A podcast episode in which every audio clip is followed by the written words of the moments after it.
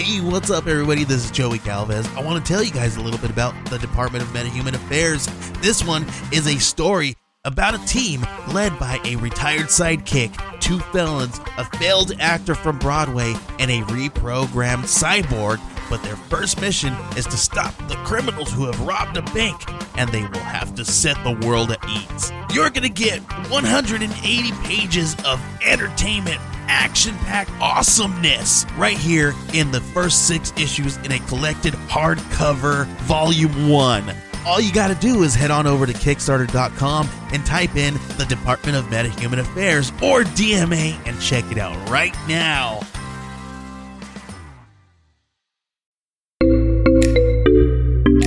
Age of Radio. And if you asked him to, Jay will finally eat an ass. He'll do it because because you asked him because you're ah, patrons, and he That's loves you so debatable. much. He'll Yeah, eat your that- ass. He'll probably eat your ass. That that that's for like the twenty and above donations. yeah. For twenty dollars, Jay is gonna toss your salad. Welcome to Super Movie Brothers. Let's start the show.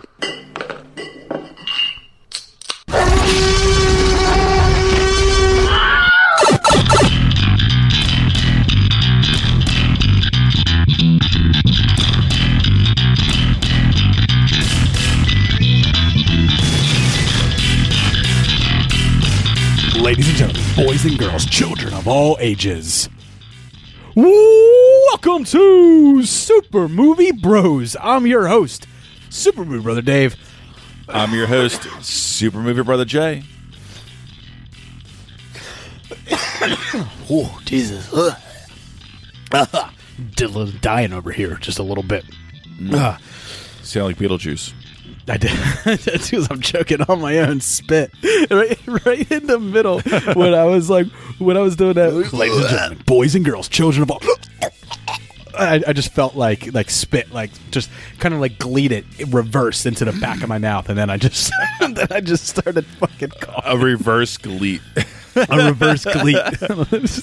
so, no, really, I was sucking dick. I took I, I took a load to the I took a shot to the back of the mouth. Hey, phrasing! Uh, so this is our What Are You Watching episode. So me and Jay got some reviews that we're going to get through for you. So me and Jay each watched a television series. Uh, Jay watched The Mayor of Easttown, and I got down to watching Sweet Tooth on Netflix. And then we have a review for The Conjuring 3 The Devil Made Me Do It. And then, of course, we have a brand new MCU television series, Yeah. Jay. First impressions that on episode one of Yeah. Loki. So, uh, I mean, w- just like we do with all the other MCU and Star Wars shows that, that are on Disney Plus, we're going to talk about the first episode, our impressions, whether we're liking it, whether we're hooked, whether we're going to keep going into it, whether whether there's Easter eggs that we got to break down. We're going to do all that stuff for the first episode, and then we won't talk about it again until the series wraps up, and then we'll kind of do like a wrap and Yep. and end of the year uh, review for it. You know, the end of the season review. Uh, and I do have some other things that I got down to watching, so I want to get started off with uh, just some brief impressions on on some of this stuff that I Sure. checked out. So, Jay, without any further delay, let's get into what are you watching? What are you watching? What are we watching? I think he's trying to watch some illegal channel. Always watching. No, no, no, go past this. Past this part. In fact, never play this again. All right, I'm going to kick things off with just uh, with just two movies that I saw. First, I watched the Netflix original movie. It's French, Jay. You'd be very proud of me. It's a French original movie. It's called Oxygen. Wee wee. Oxygen? Oxygen. Yeah. However they say it. Uh, but it essentially is a woman who is stuck who's stuck inside of a cryo chamber and she she can't get out. She's running out of air. She she literally has a countdown to her death and she has to solve the mystery of how she can how she, first how she got in there and how is she going to get out? So very much like you and I talked about that movie Locke. Remember with uh, with Tom Hardy, where it's just him driving in a car and he's calling sure. people, and we're piecing that story together based on these conversations Yep. that he's having over the phone. It's like that. Oh. taking place in this one location, and it is extremely interesting. I do, I, I did enjoy it. Um, you know, I, and I thought it set up a very nice mystery. You know, it, once you once you figure it out, once once the mystery box has been opened, you're like, oh, that's interesting. The movie keeps going after that, and that's when I went like, no, nope. No, Should- time to once stop. you reveal, time to stop. once you opened your Pandora's box and you revealed to me, once once you've shown me that pink little beaver that you got hiding under the skirt, I don't want to see anymore. I don't need to see anymore. But you kept going. You gave me resolution, and I guess I guess that's fine. But like for this type of sci-fi movie, I I I, I don't think I was expecting full resolution. I don't think I was expecting them to be like, no, we resolved everything. Huh? It's all wrapped up in a nice, te- nice, neat little bow for you. And I was I wasn't expecting that. you don't ever want that for sci-fi. No, I I, I kind of like the the mystery box, and like Yeah. once it's unveiled, I I, I kind of like just being like, oh, that's interesting, and then letting my mind pontificate on on what I've just watched and the revelation that's just been given to me. But no, it just it just felt like it kept going a little bit longer. It's almost like it outstayed its welcome with me just a little bit. But I still found it extremely interesting, and I still encourage people to check it out. It's on Netflix. You know, your your your entry for barrier on it, you know, is, is it's so low. It's so low. All you need is is 90 minutes. There you go. Uh, and then Jay, I got around to watching another movie. These are movies that I'll be honest, I didn't just watch them like this week or anything like that. These are movies that like we haven't had time to get into. And since we have uh, you know just this "What are you watching?" episode this week, I figure I'd get them in. So this other movie is called The Wolf of Snow Hollow. This is a horror movie that came out earlier on in 2020, and it follows a young sheriff's deputy. He is the son of the sheriff as he is investigating wolf attacks in his town. But these wolf attacks seem to be being portrayed by a wolf of gargantuan size. He he must be twice, thrice, quadruple the size of any normal wolf.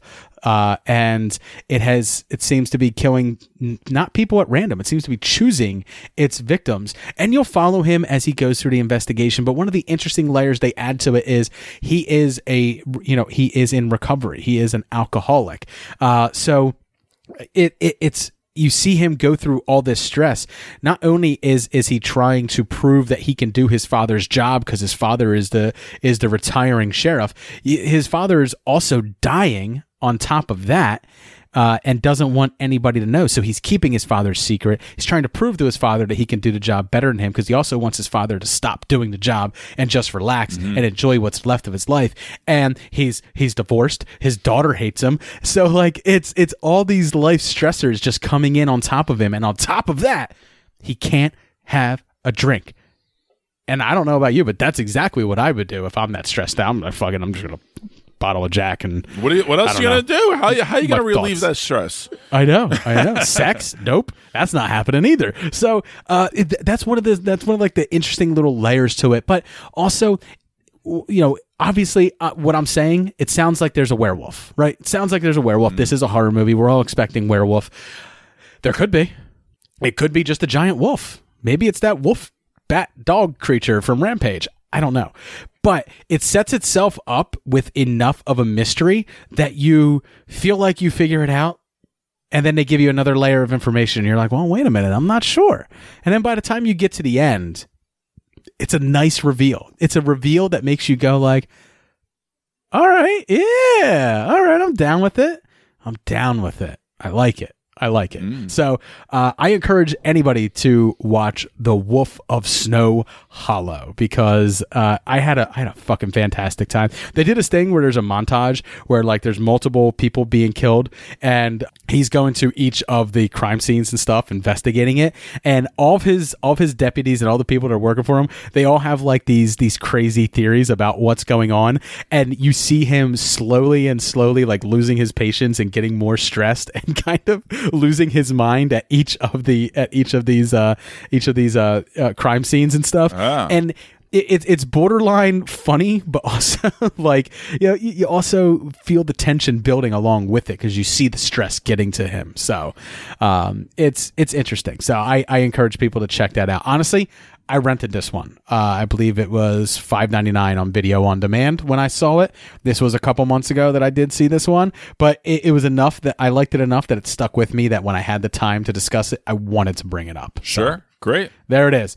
Another one that I encourage people to check out. All right, Jay, I talked a little bit too long here a little talked enough. People have heard enough from me. Okay. Let's talk about the show that you got down to watching, which has a an oddly punny name, The Mayor of Easttown, M A R E, not M A Y O R. I'm Richard. What's your name? Mayor. Give it up for Miss Lady Hawk herself. Why do they call you Lady Hawk? I made a shot in a basketball game 25 years ago. They think you're a hero. Oh, I love it. Look at that. Must have been some shot. Most places, no. Around here, yeah. What do you do, Mayor? I'm a detective. A detective? You don't have any bodies hidden under your porch, do you? Uh, not yet, no.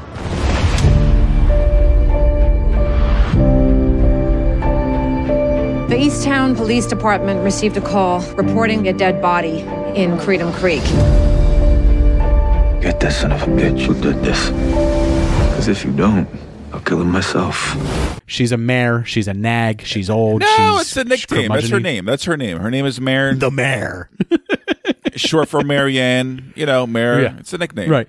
Um, Easttown's a it's made up also- name it's of a also town. the name of a female horse. Uh, yeah, and and people also use it as a derogatory term towards women. Like she's a mare, she's a nag, she's a you know. So Well, I that's, that's what I meant by that, the punny name. Yes. and this is set place in uh, a small town in Pennsylvania, just outside of Philadelphia in Delaware County. So they're essentially the southern suburb county of our Bucks County in the north. So um, very Yeah. distinct kind of sound, accent. You've seen dead teens in New York, Chicago, and Boston. But what about another city with very specific whites? Pennsylvania whites. Would you guys quit eating Wawa hoagies over the body, please?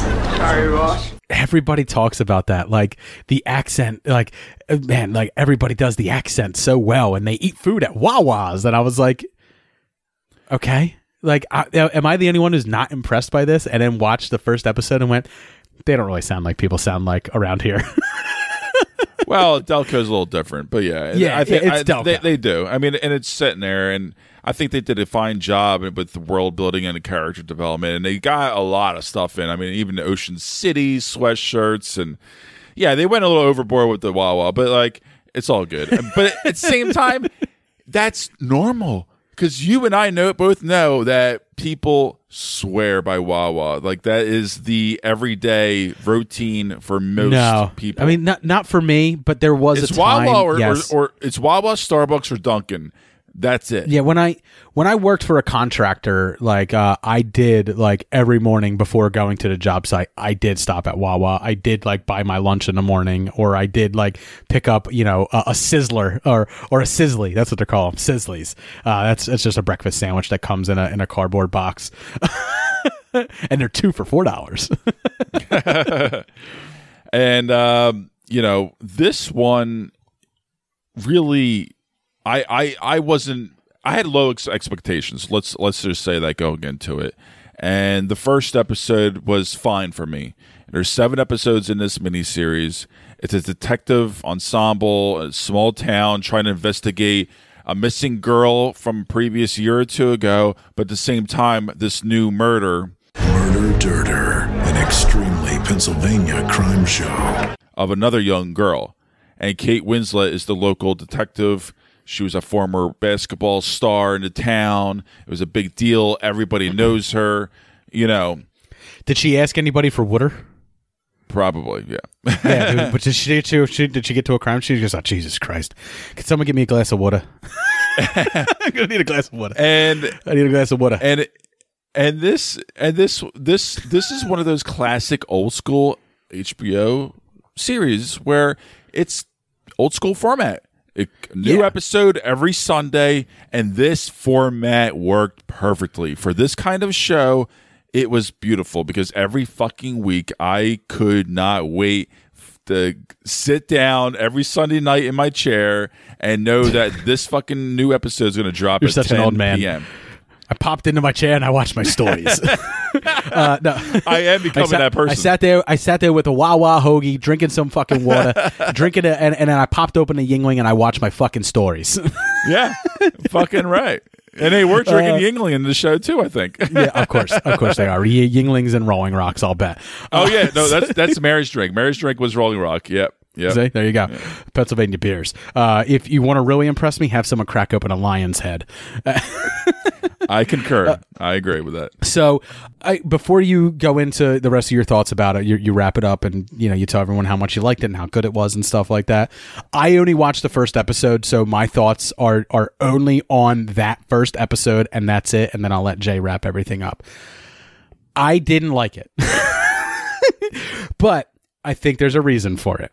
Uh, I think like I, I I had just watched you know not too long ago we watched that Netflix series that had uh, Toni Collette um, playing the detective where there was the serial raper on the serial rapist on the loose, and then you know it, it reminded me a lot of like True Detective starting off and stuff like that. And I think I just wasn't in the frame of mind where I oh I also just watched like Broadchurch and stuff like that too. So I don't think I was in the frame of mind where I was like. I want to watch an investigative, you know, drama, a dark investigative drama about flawed characters, uh, existing, uh, investigating, you know, flawed people and everything like that with red herrings out the ass. It just wasn't what I was in the mood for.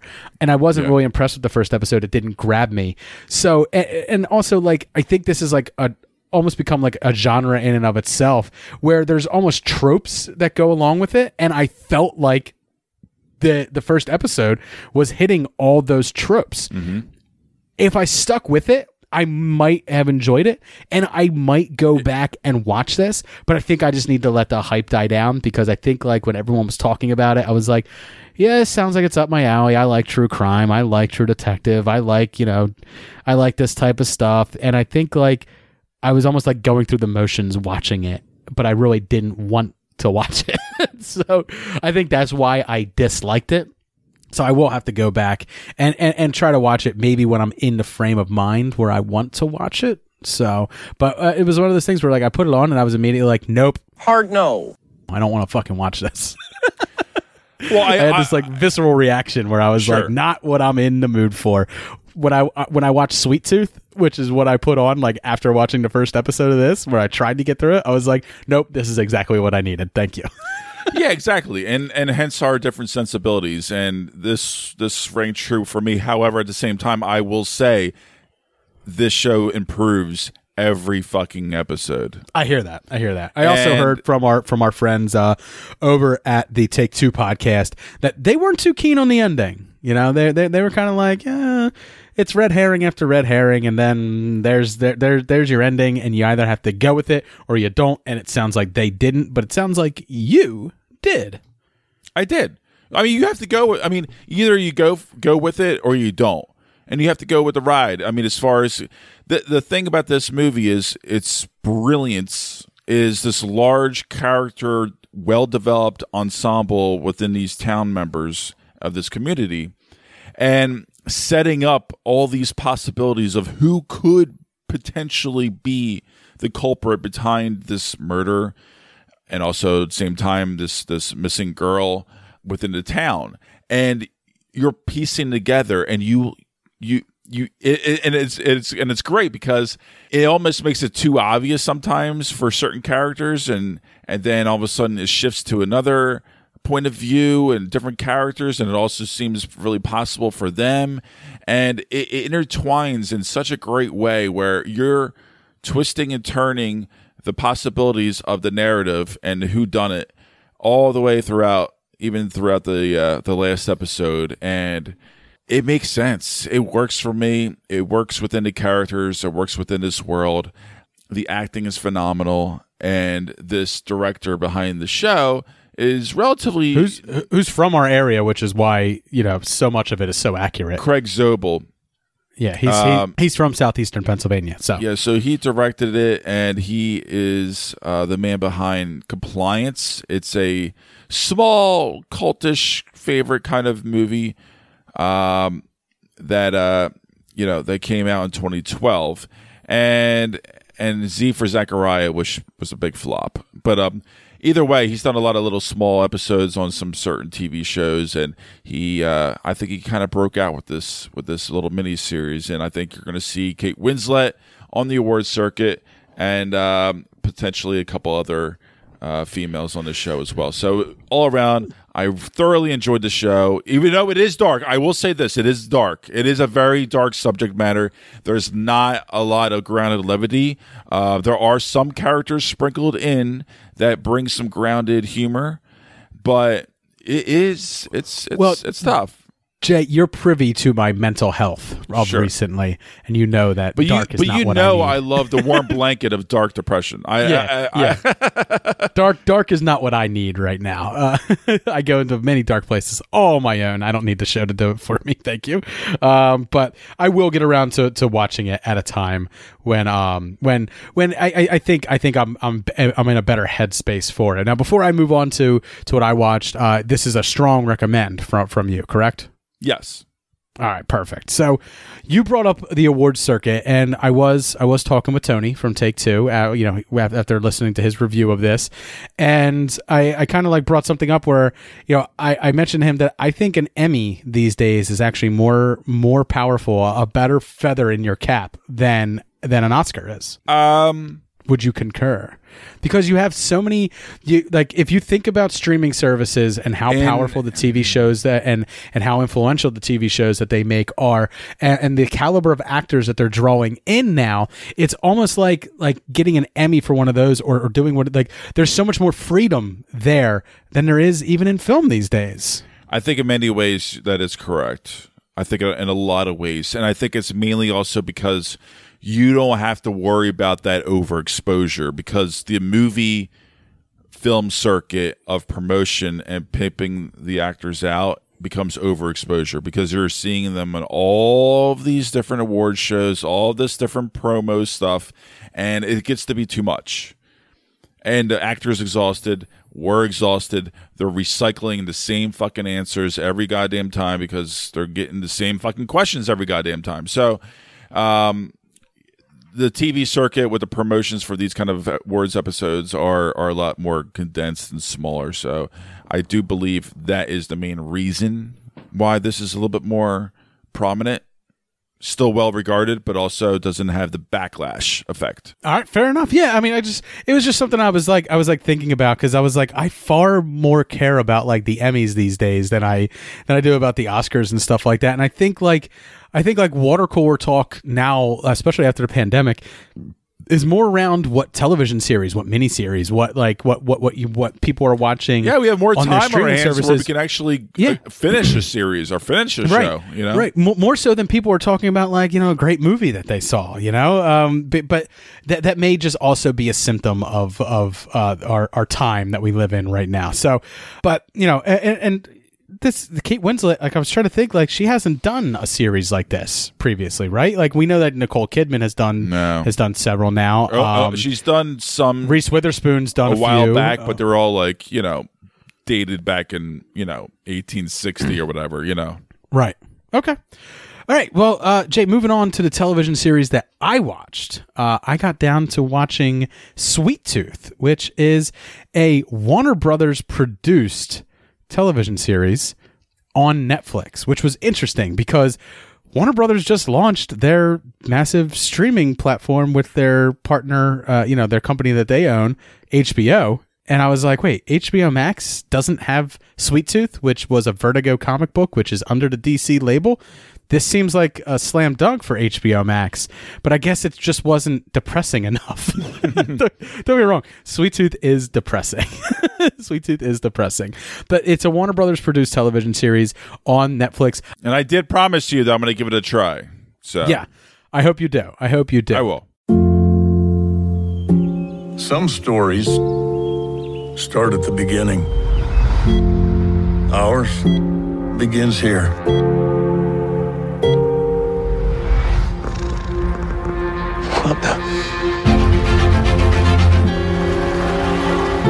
No one knew which came first. The hybrids or the virus?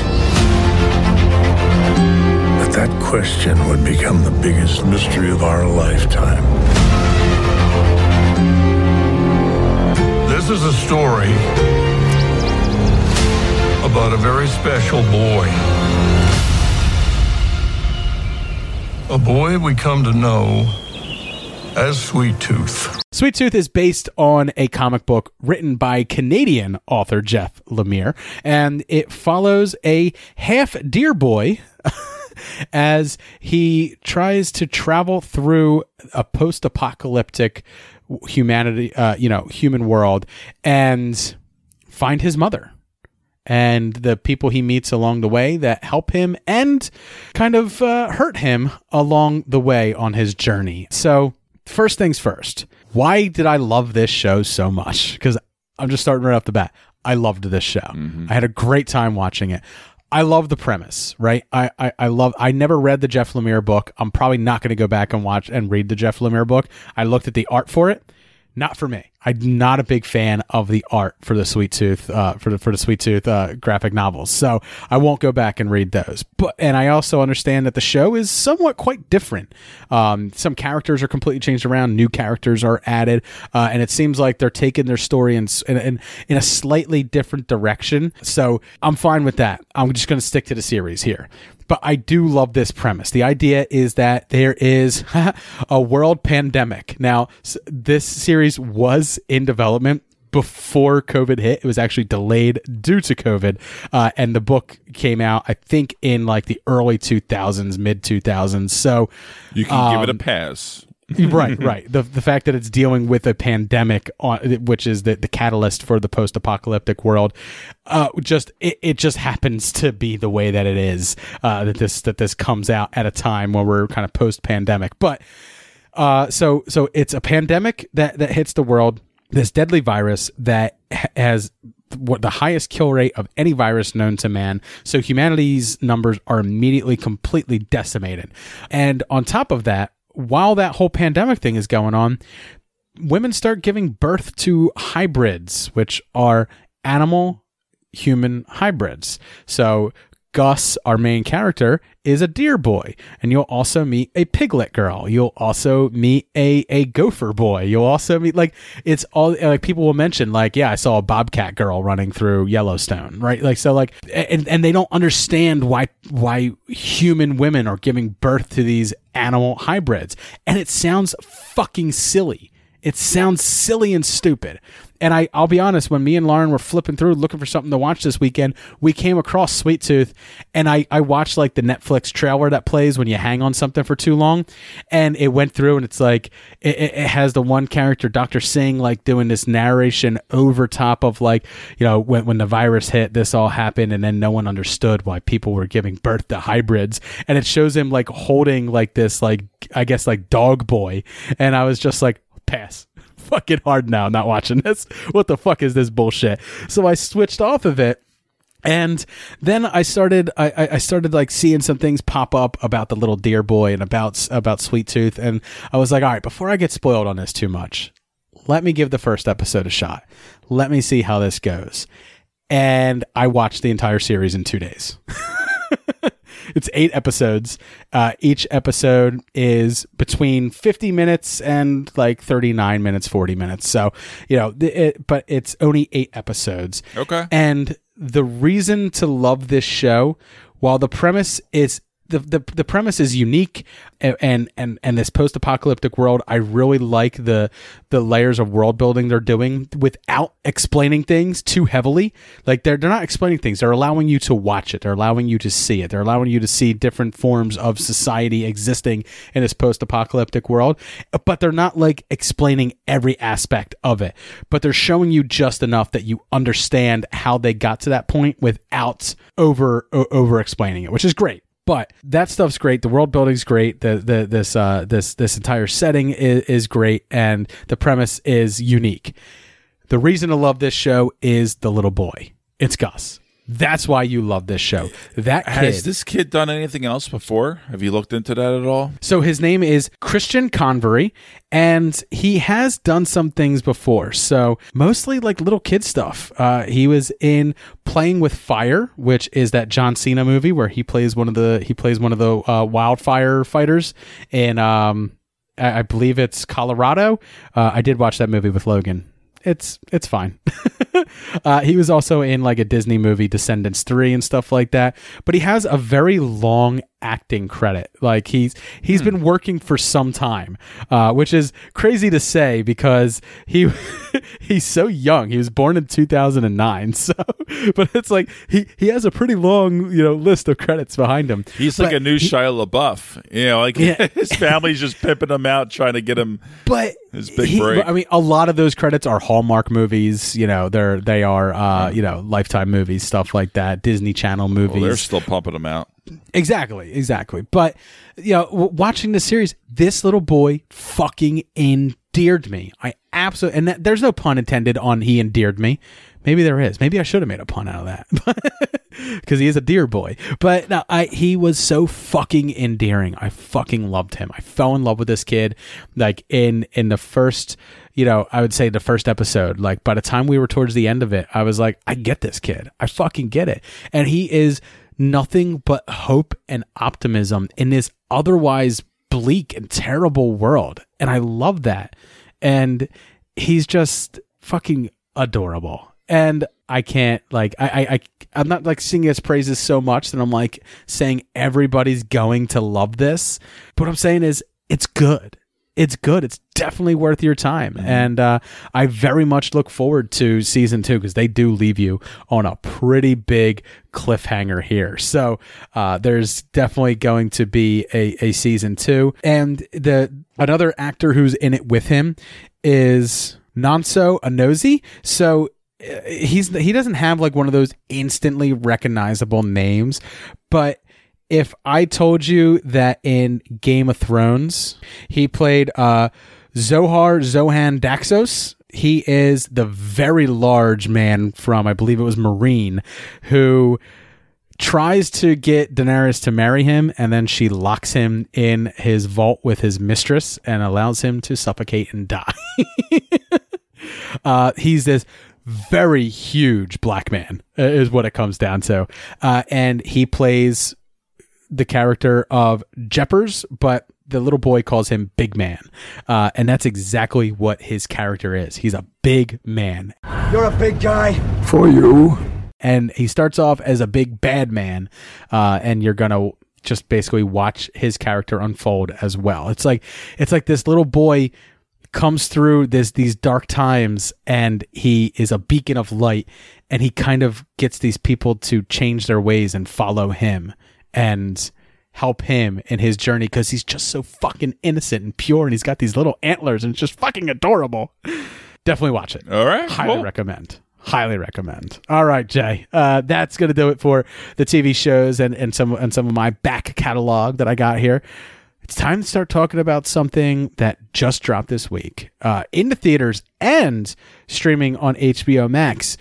But interestingly enough, I'm sure it did well on HBO Max. It's number one in the box office right now. So people are choosing to go to the theater over watching it at home. Mm-hmm. Maybe they don't have HBO Max subscriptions, or maybe they just prefer the theater experience. Maybe it's just time to get back out there again. Uh, but we are going to be doing our review for The Conjuring 3 The Devil Made Me Do It. I love you. In 1981, Arnie Johnson pled not guilty by reason of demonic possession. Whatever happened, I think I hurt someone. that was not Arnie. The court accepts the existence of God every time a witness swears to tell the truth. It's about time they accept the existence of the devil. Lorraine!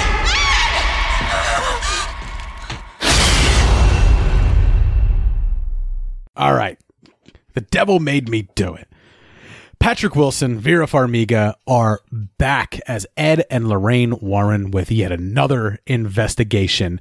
This time around, though, it's not a haunted house. It's not a haunted family per se.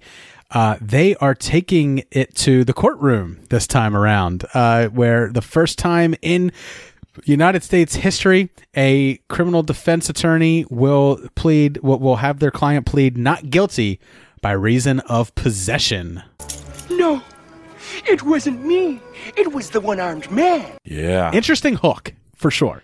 Definitely an interesting hook. Yeah, and that they were the first ones in America to to uh, try to do this. Let's say that. Right. It had happened previously in the UK, as they mentioned in the movie, but this is the first time it's ever been done in America.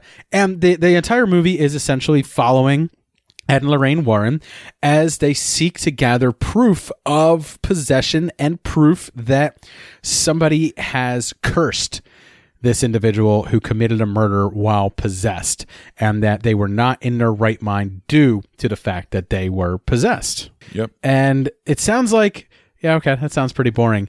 It's not, actually. uh, I actually wound up finding it pretty interesting. And I thought that they developed a pretty decent mystery uh, for this film. And it, it it's really fun to see them investigate, which is something that they previously have done in the other movies, but it's it's it's always in in more of like a t- contextual uh, nature where it's just like we're we're we're we're going through the history of this house. Did you know this house was owned by a witch? And it's like boom, we got our answer. You know, uh, or, or or or the next one where it's like, did you know that this house was owned by an old man with emphysema? He was a pretty crabby old man. He didn't like people. Turned out he died in that chair over there. boom, we got our answer. This time around, there, there there's a little bit more red herrings. There's a little bit more uh, to investigate. There's a little bit more going on. Uh, they they they have to build their their investigation builds new layers to the story and, and it stacks on top until we get to the to the what I what I thought was a very tense ending to the film. I thought that they get, did a good job of like building tension to that moment. Uh, also, with a few personal problems that, that Ed and Lorraine Warren are dealing with themselves. Ed dealing with a few health issues Mm-hmm. um, in his aging years, and Vera Farmiga dealing with a husband with with health issues. I'm just saying. Yeah, red meat I- I- every day I is not a staple diet for a healthy heart. I hear that eating too much red meat is bad for you. What a load of bunk. My father ate it every day of his life. He lived to the ripe old age of 38. but I also think it's just one of those things where, you know, it progresses their story as well and their, you know, careers within the country and the world, essentially. Um, you know, with their fame, with their, you know, history of, of, of their knowledge within this kind of For world. sure. And this pushes the limits that they never experienced before. I will say this: like this, this case is. I mean, this movie, which is based on a real case. You can read Ed and Lorraine's, uh, you know, recounting of it in any of their books, but you're not getting the real story there. You are getting their uh, fantasy, uh, uh, their their embellishment uh, tale, which they were always they were always very good at. They they they, they were good charlatans. They were good at at selling uh, half truths and whole lies. Liar! But there are plenty of other document doc- doc- documentations of of the events of this film in real life that are a little bit more of of like the backseat driver where they're just kind of observants looking at it and and and they more or less paint the picture of it could have been possession, could have been mental health, it could have been a, a number of things. And to me, that's far more interesting. Um, this movie didn't go that route. It didn't go the route where you're you're wondering whether this person's possessed or just crazy. They went immediate when they're like, hundred percent, he's possessed. And I kind of wish they flirted with that line a little bit. I kind of wish they spent more time flirting with that line. Um, but they, they they just immediately jumped right in, and they're just like, no, we don't we don't got time for that. We don't got time for psychologist bullshit. Ed and Lorraine Warren are here, and it's hundred percent a haunting. Yeah, I mean, and and it also has a big undercurrent storyline of two couples, two different kind of couples, old love, young sure. love, and and the strength of that, and Yeah. them trying to challenge that and how love can conquer all, which you know. It hits. It's it's a hit and miss thing for me within this movie. Um, sometimes it works, sometimes it didn't. See, it, I, I didn't think it worked when we got to the end and like both couples are there, like arm in arm, standing next to each other, and I was like, yeah, I got it, I got it. I understand that you were paralleling both their relationships. You didn't need to slap me over the face with your fucking giant conjuring dick and just being like, "Are you, are you watching? You getting it now?" Yeah, I already got it before that. Thanks. uh, but one of the things that like really drew me into this movie because I did enjoy it is not so much even the story. It was the fact that Patrick Wilson and Vera Farmiga are just so comfortable playing these characters. It seems effortless for them to be playing these characters now. Yeah. And I there there comes a a level of you know what I can buy almost anything that they sell me as long as they're playing these characters. Well, you know what I mean? This is this is this is exactly what this is. I'll tell you right now. It's it's a simple formula. One, great casting, right for chemistry, chemistry casting, and all that stuff. Two, they are very professional actors. They're going to bring their game every single role for sure. And and three, this doesn't require a ter- I, I- I guess a particular kind of skills at times within these roles, Right. but it's not a huge range that they need to explore within this role. So you they can find their own formula. I think I, I think Vera Farmiga's Lorraine Warren is is unwavering. I think she shows up in every movie, and she she she almost plays Rock like the- you could you could almost carry like you know you could almost go beat for beat with her in each of the movies. Mm-hmm. You you know we're in the middle of the movie, so she's going to be acting like this. We're towards the end, so she's going to be acting like this. We're going to get a, a a a scene where she is is looking at you know looking at somebody and reading them and like you know it, it's it's that it's that thing that that it's like it is formulaic in a way but i i do want to you know applaud them for going in a completely different direction this time. Not only with the story but i mean also with a director. It's not james wan this time. It's michael chaves. And i thought that like job. by yeah, I thought that by getting a new director, you know, I thought that I may not enjoy it because it, it didn't look like a Conjuring movie. It didn't feel like a Conjuring movie. However, the presence of Ed and Lorraine Warren being there, uh, you know, Patrick Wilson and Vera Farmiga, they grounded it. They kept it. They kept it very much in that universe, but also telling a completely different story than they've done before, which is good because by the third time around, I don't know if I wanted another haunted house. You know, I don't know if I wanted that again. It was as different as like Annabelle Comes Home was for them in this series, but in a different way. Annabelle Comes Home. It's a fun watch. Don't get me wrong. I didn't hate that movie. I thought it was a lot of fun, and I loved seeing Patrick Wilson and Vera Farmiga in that one. However, it, it, it that one it it's a really fun movie. This is a really well done horror movie. You know, it's it's not perfect by any stretch of the imagination. Eh, There's definitely some leaps in logic. Uh, there's definitely some some some points in the plot where they just kind of ask you to go with it, and yeah, I'm just gonna go with it because I know that I'm being told a movie by uh, uh, about two people who essentially lied for a living. So I'm to have to just accept that some of this is a lie. and that's fine. And that's fine because I'm just going with the story that I'm being told. And it's good. And I like it. Some of the things in the prison I I didn't go with. Like there there's there's a lot of stuff that's happening behind the prison walls. And I, I found myself questioning why is she there at 10 o'clock at night? Why is this person oh, next Oh, to I a know. prisoner I in the infirmary without a guard? With, like none of that made any Even sense even I even I noticed that one. yeah. So like there, there's some things, but but then you know like my wife just went. It's the 1970s in rural Pennsylvania, and I went fair. she has a point. She has a point. She's like, "Do you think anyone gives a fuck?" And I was like, "Probably not. Pro- probably zero. But also by that point, like something they failed to mention was that like by this point in the story, a lot of people were actually buying into Ed and Lorraine Warren stuff where they were like, this dude didn't kill anybody. He was possessed. So there there there could be that that level of kind of like like like populist belief that like you know they're trying to help this guy and we're all rooting for him because we we represent the audience. the, the the guards represent the audience. They're just behind that glass wall watching everything that's going on. They're like, I'm not going in there. Dude is floating in midair while glass is exploding behind him. I'm not going in there. and I wouldn't either. Uh, but I, I think in the end, it's a fine movie. It is fine. I really was okay. By the time I was too. ended. I was too. I I I was hesitant to watch this because I'm not. This is not my wheelbase, as you guys It's know. not. I mean, and and it's and I don't love this franchise. Um, but for me, it's a B minus. I thought it was a well done movie.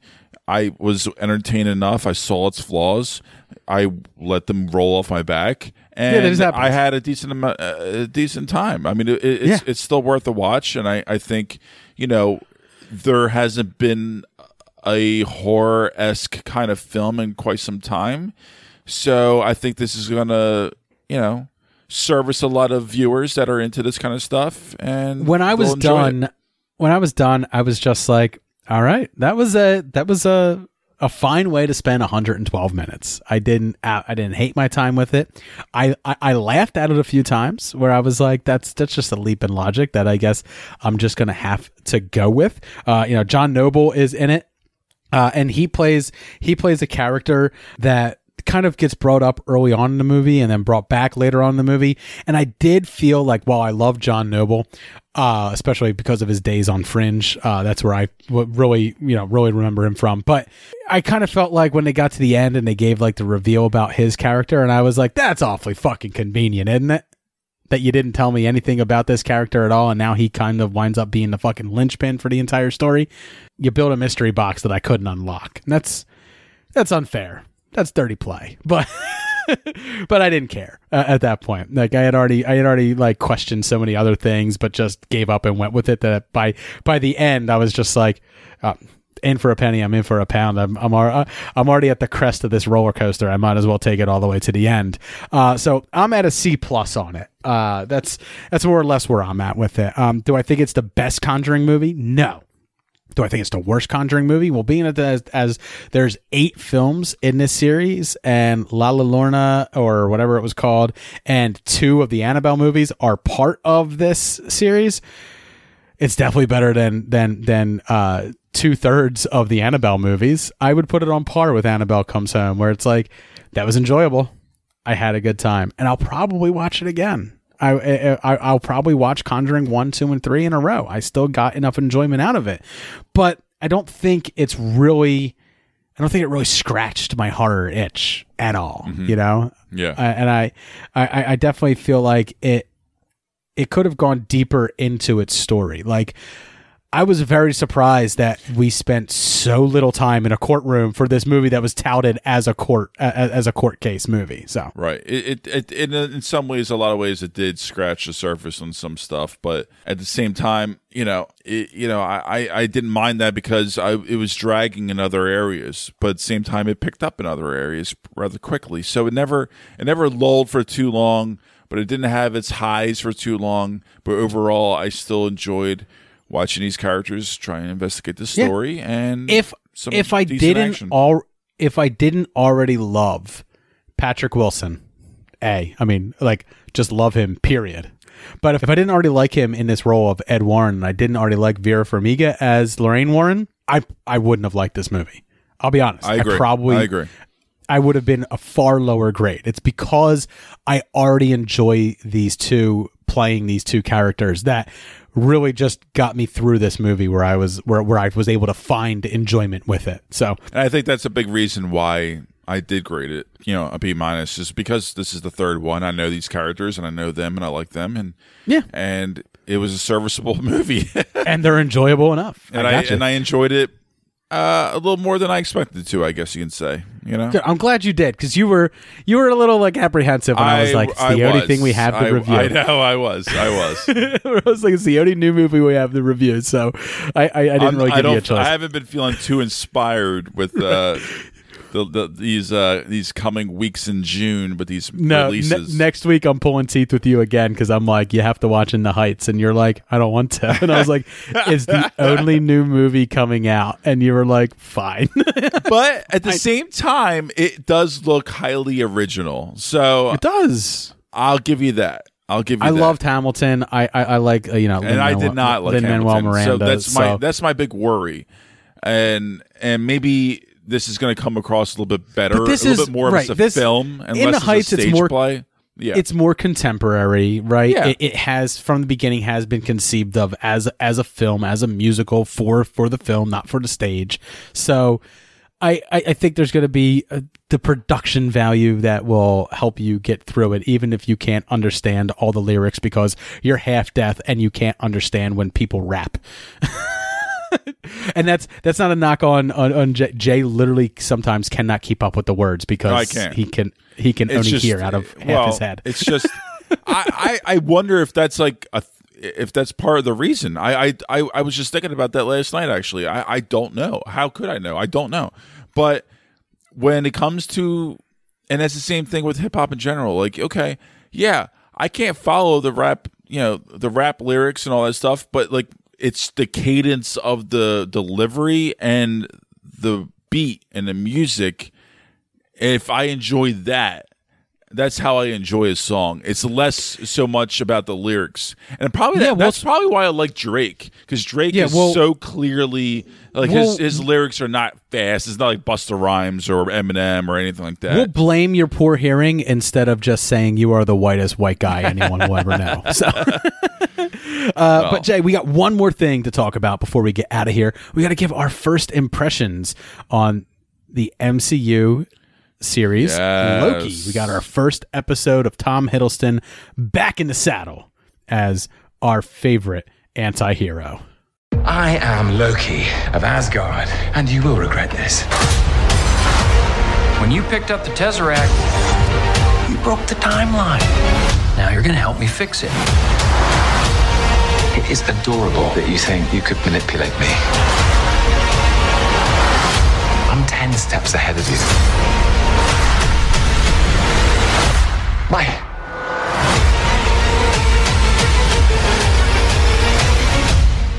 I am Loki, and I am burdened with glorious purpose. He's really arrogant. Come on. What did you expect? So Loki picks up literally in the midst of Avengers Endgame. And in the first several minutes, we find out where Loki went after he picked up the Tesseract. Uh, and he is immediately picked up by the Time Variance Authority, where he is processed and uh, put on trial for the time variance that he has caused by using the Tesseract.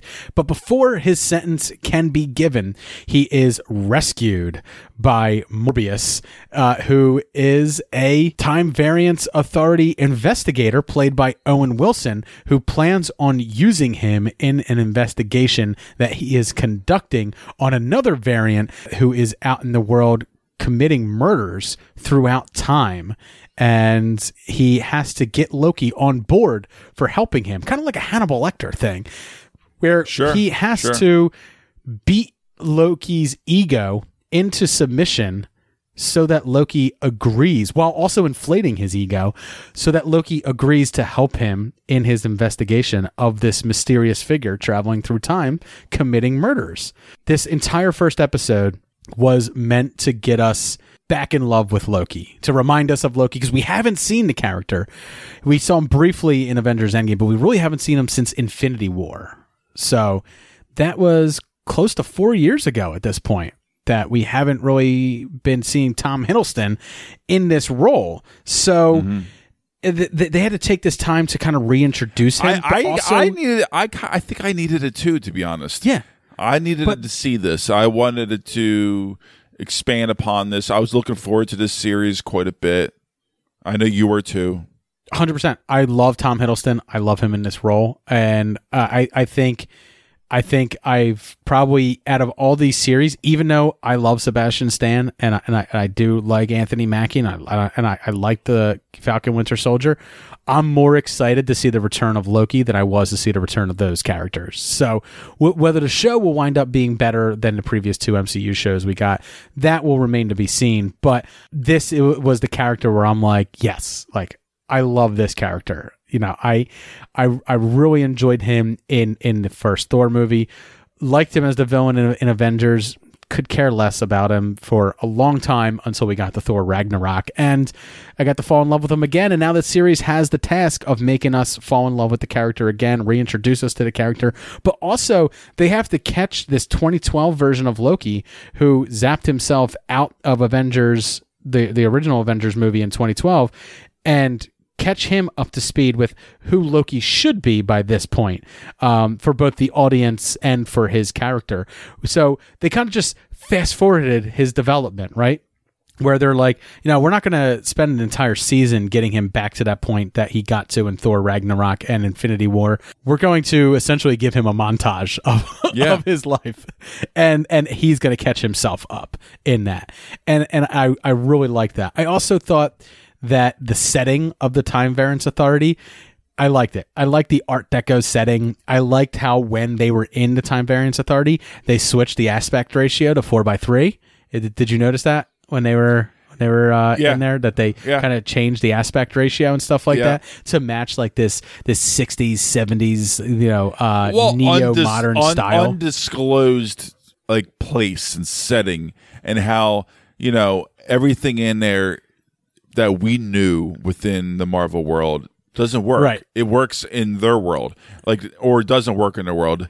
They're he they're in he's in the what did he call it like the most powerful place I guess in yeah. the universe essentially. Right. Well, there was an interesting scene where Loki is looking out after after he sees like the whole time variance authority like area that they are. He's looking out a window and he sees some stuff that's awfully reminiscent of Asgard. And he looks at, at, at Mobius and says, "I thought you said magic didn't work here." And he says, "It doesn't." And if you remember back to a line in in I believe it was the original Thor movie where it's like magic and science are are, are the same thing. Magic is just what we call science we don't understand yet. So Loki's literally in the Time Variance Authority and he's seeing science that he doesn't understand and he calls it magic. Oh, yeah. Good point. It's a callback to that. So I, I like that because it it immediately was like Mobius is is working in a way to immediately put Loki on his back foot. It going into that entire interview that they do with him where he is both tearing down the ego of Loki but also trying to save it and inflate it just enough so that he would agree to help so that he wouldn't feel totally defeated, so that he would feel like it's his choice to help, especially when we get the reveal of who the person they are chasing really is. Yeah, I mean, who knows? Red Skull. I don't know. no, they said it, Jay. They already said it at the end of the episode. I was just trying to save it for spoilers, but oh. let's just do it. Spoiler warning. Spoiler warning. Spoiler warning. Spoiler Loki's going to be helping Mobius go after Loki. Another variant of Loki who's been traveling through time, Well, murdering people. Yeah, they said that, but like I, I didn't. I guess I didn't fully understand it. I thought they kind of essentially meant after I saw that they didn't disclose Well, his no, Mo- so that it was like Mobius a guy mentions- or a character like Loki. Mobius mentions that that the stab wounds on the victims are very similar to the stab wounds for, of all the other victims, so they know that it's the same that it's the same time variant committing these murders.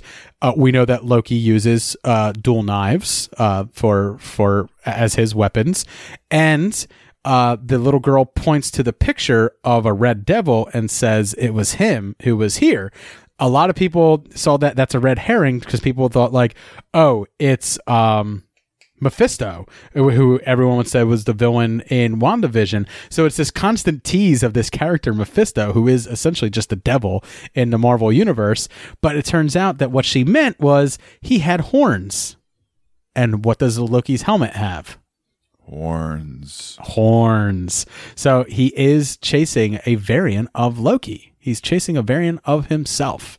So that's interesting. y- Which is why, which is why you know Mobius, uh, well Owen Wilson's character has to play his cards just right here during this interview with Loki because he has to, he can't completely destroy his ego. I 'cause he- love his character. oh my God, Owen Wilson this was just so he is the in this. standout for me in this show right now because it it is just so pitch perfect as far as tonally his look you know I, I the delivery and as far as him being like a fan of of Loki but at the same time he does his job period. He understands Yeah. everything. He's been around the block. It's just it, it's a weird construct but it works so fucking well I got a good laugh when like Loki is like agreeing to help him, and uh, because of like the the you know this is your life Loki movie that he watched and stuff like that,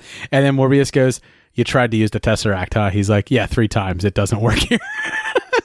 yeah uh, I did like that. I liked I liked that uh, the the one character Casey's drawer was just filled with Infinity Stones. Oh yeah, it, and completely like, nonchalant they're- about it. Like didn't Yeah. care that he took it or the Infinity Which, Stone. which is a nice way of Marvel saying that saga of the Marvel universe is over. Here's how meaningless they are. They exist in every variant universe Correct. that's ever existed. and not only that, like they literally made it disappear, evaporate.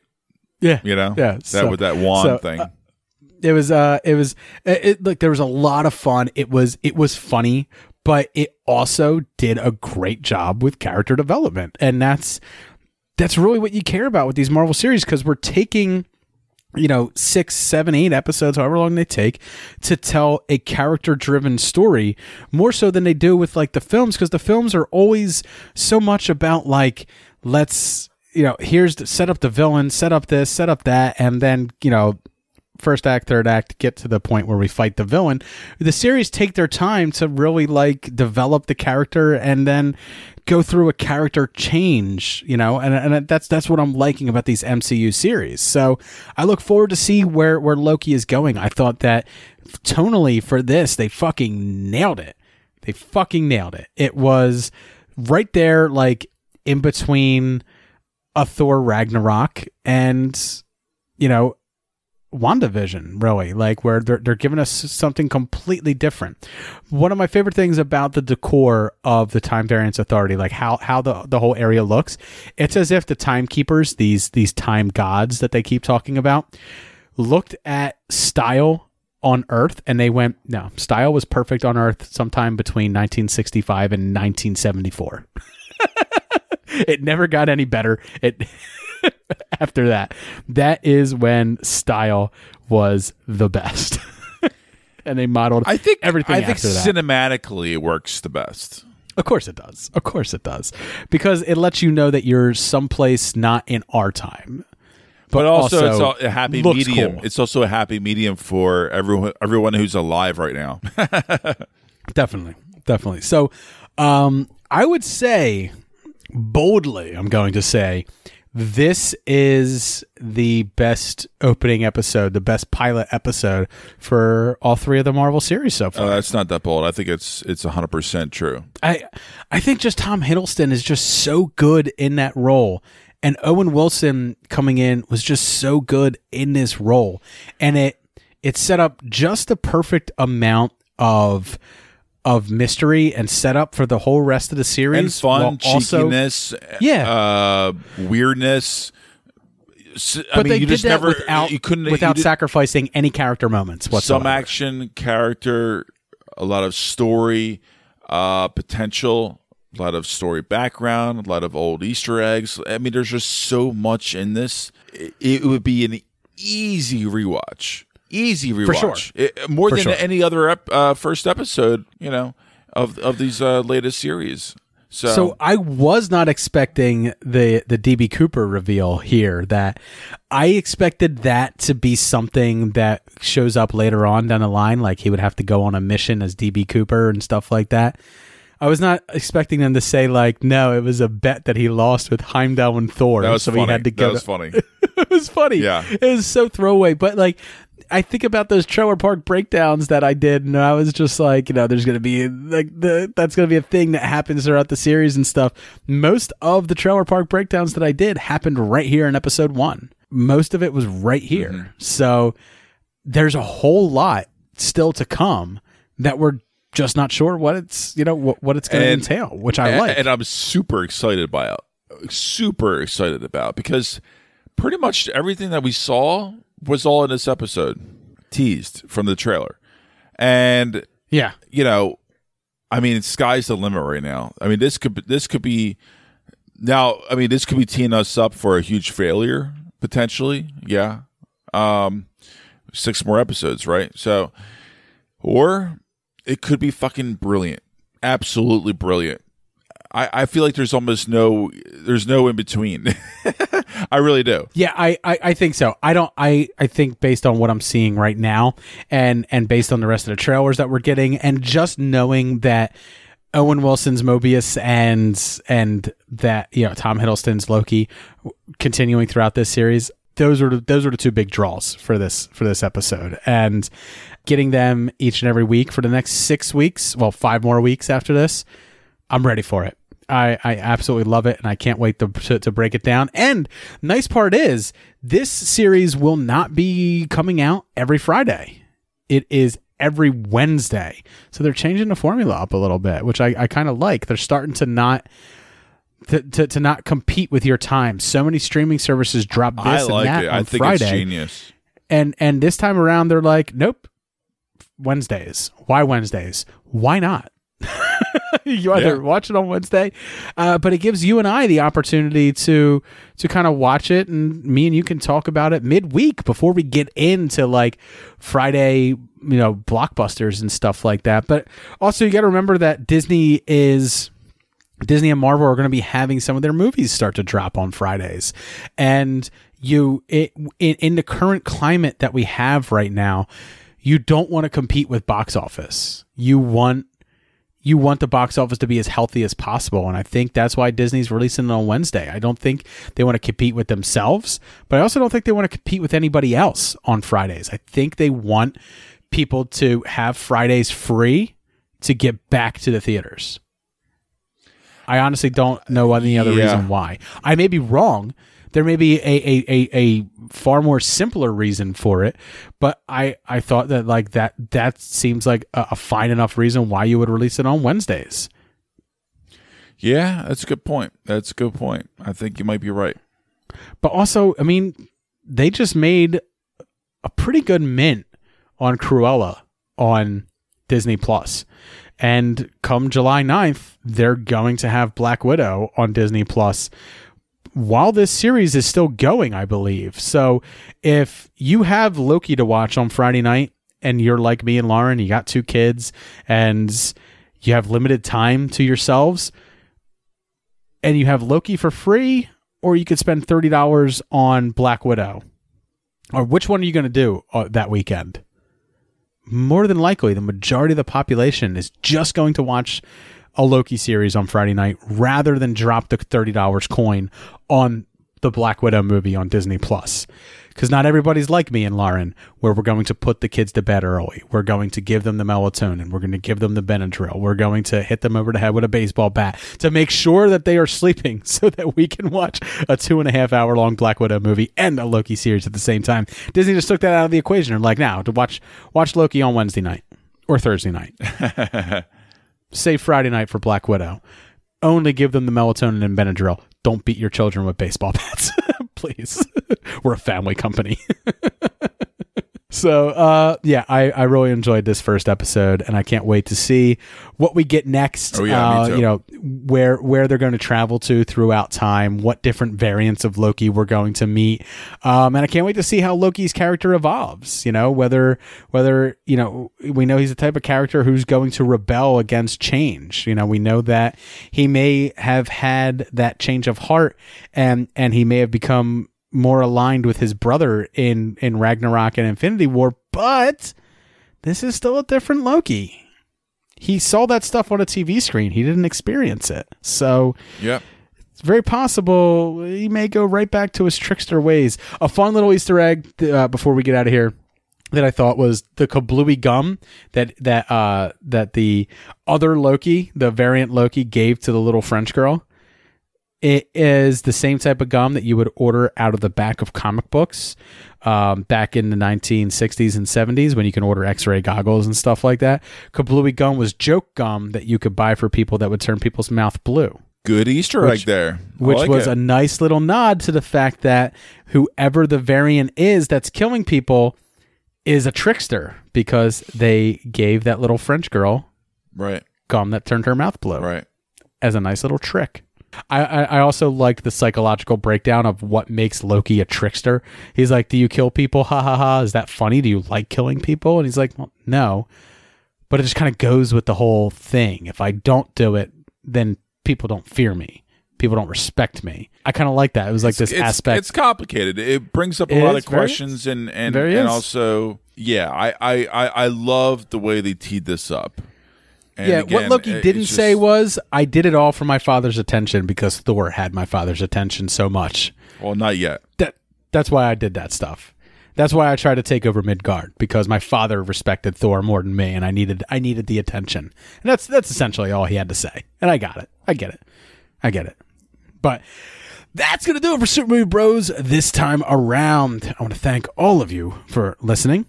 If we said anything throughout this episode that you disagree with, agree with, would like to discuss with us more, you can reach out to us on our social medias.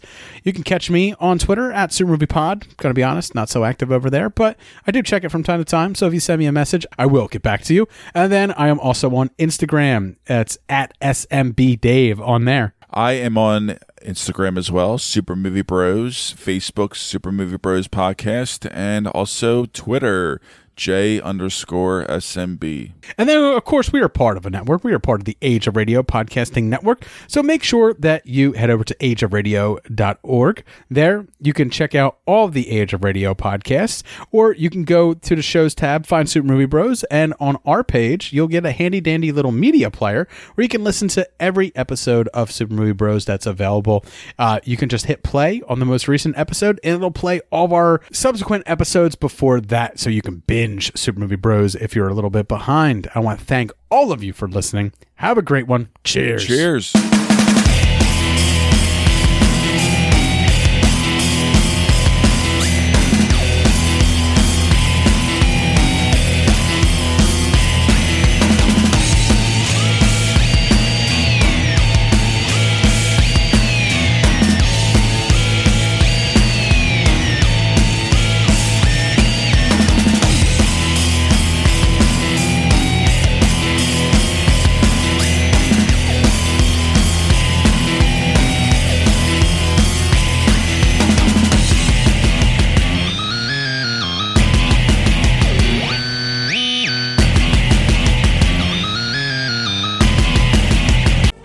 God, you dull creature, and I will not be bullied by.